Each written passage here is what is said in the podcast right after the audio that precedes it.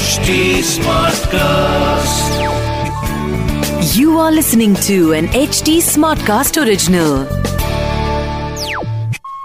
Hi, I'm Ashutosh Garg, the author of the best selling book, The Brand Called You.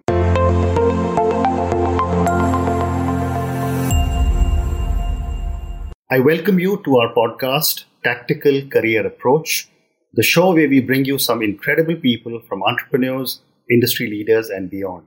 Their career advice and guidance could be a stepping stone for your success.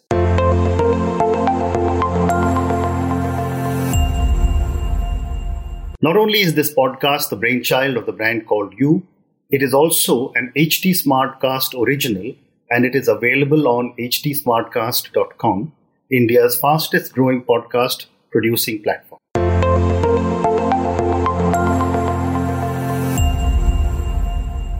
Today I have a young founder who's doing some amazing work in work in health. Shalabh Gupta, welcome to the show. Thank you so much. Thank you for having me. Shalabh is the founder of Akiva Superfoods. He's from IIT Delhi and IIM Ahmedabad, and he has done a stint like a lot of our young founders with McKinsey. All thousands of people will watch us speaking, and a lot of them are aspiring entrepreneurs. Sure.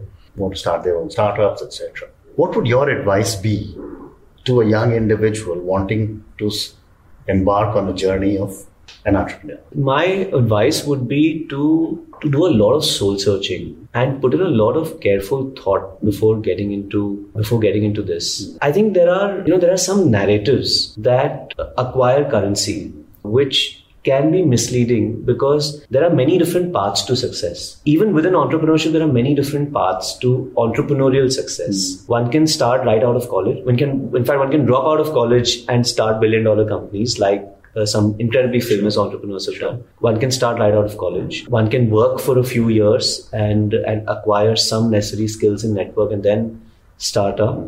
Uh, or one can build a, a fairly senior corporate career and then start with uh, with some advantages of of financial security, networks, and, and so on and so forth. Uh, you know, to take a to take a contemporary example, uh, Michael Bloomberg may very well be the next president of the United States. Started his company, I think, in his late 40s or maybe 50s, and didn't at all do what a Mark Zuckerberg did, for example. So I think I think youngsters tend to concentrate on on just the you know I need to start now. I need to start now. I'm I'm 25 and it's already it's already getting late, etc. Yeah. They need to do some soul searching because to me I think there are there are three components which are very very important for entrepreneurial success and you've just got to do it when you think you have those three lined up the first is you've got to have drive you've got to you've got to really want to succeed and it's not at all a bad thing if you don't have if you're not burning with Correct. with that ambition and drive. Uh, it's actually perfectly okay because life is multidimensional. One doesn't have to be only this or nothing. The second is uh, more tactically uh, the other two things. You need to have the ability to attract talent and you need to have the ability to attract capital. And if you don't have one or the other the other may not happen. If you don't have both no matter how much drive you have the whole the you know the enterprise can't take shape. So i think it just depends on when you have those things. Some people are blessed with i think the mindset or the personality or the network or the family connections or, or whatever hmm. that they have these things lined up right in the beginning. Yeah. something some people take longer and some people will never have it. And all three are perfectly fine. But making the wrong choice or making the right choice at the wrong time can cause a lot of pain. So my advice would be just ask yourself if you have those three things lined up Yeah. today and then go for it That's very well said. What would be three words that define you? oh three words that define me so i think uh, i like to think of myself as creative um, as fair slash just and as adaptable Okay. those three So my last question to you, and that's on failure. yeah You know, uh, you're still very young and may not have failed, but a lot of us fail a lot. Sure. Yeah. And in India, we don't teach children it's okay to fail. yeah Everyone has to come first yes or die trying or, or die trying.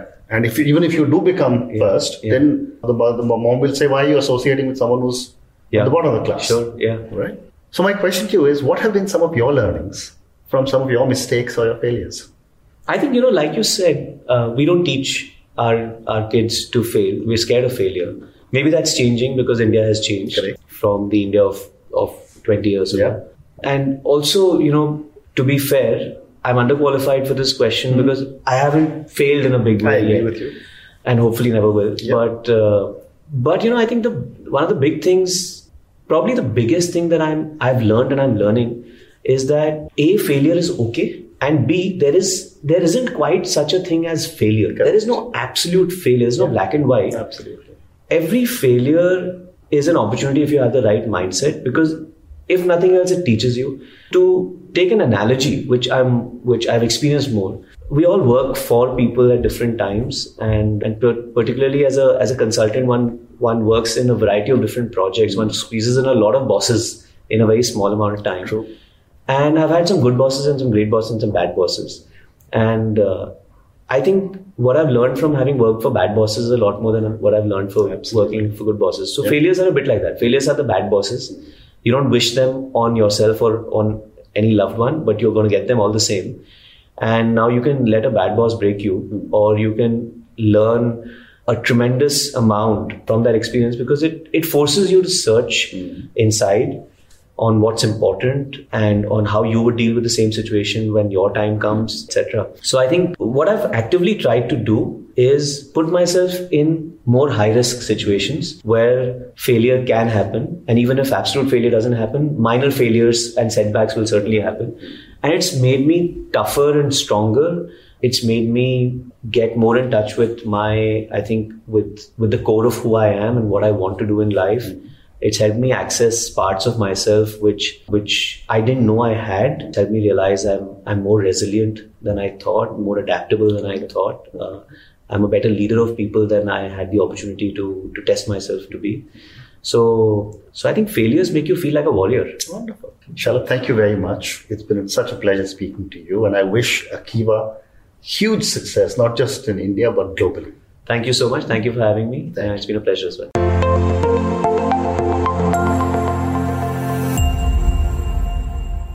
Thank you for listening to our podcast. You can subscribe to our YouTube channel, The Brand Called You, and never miss any update. For feedback, reach us on at HT Smartcast. We are present on Facebook, Instagram, and Twitter. To listen to more podcasts by The Brand Called You, log on to www.htsmartcast.com or suno naye nazariye se.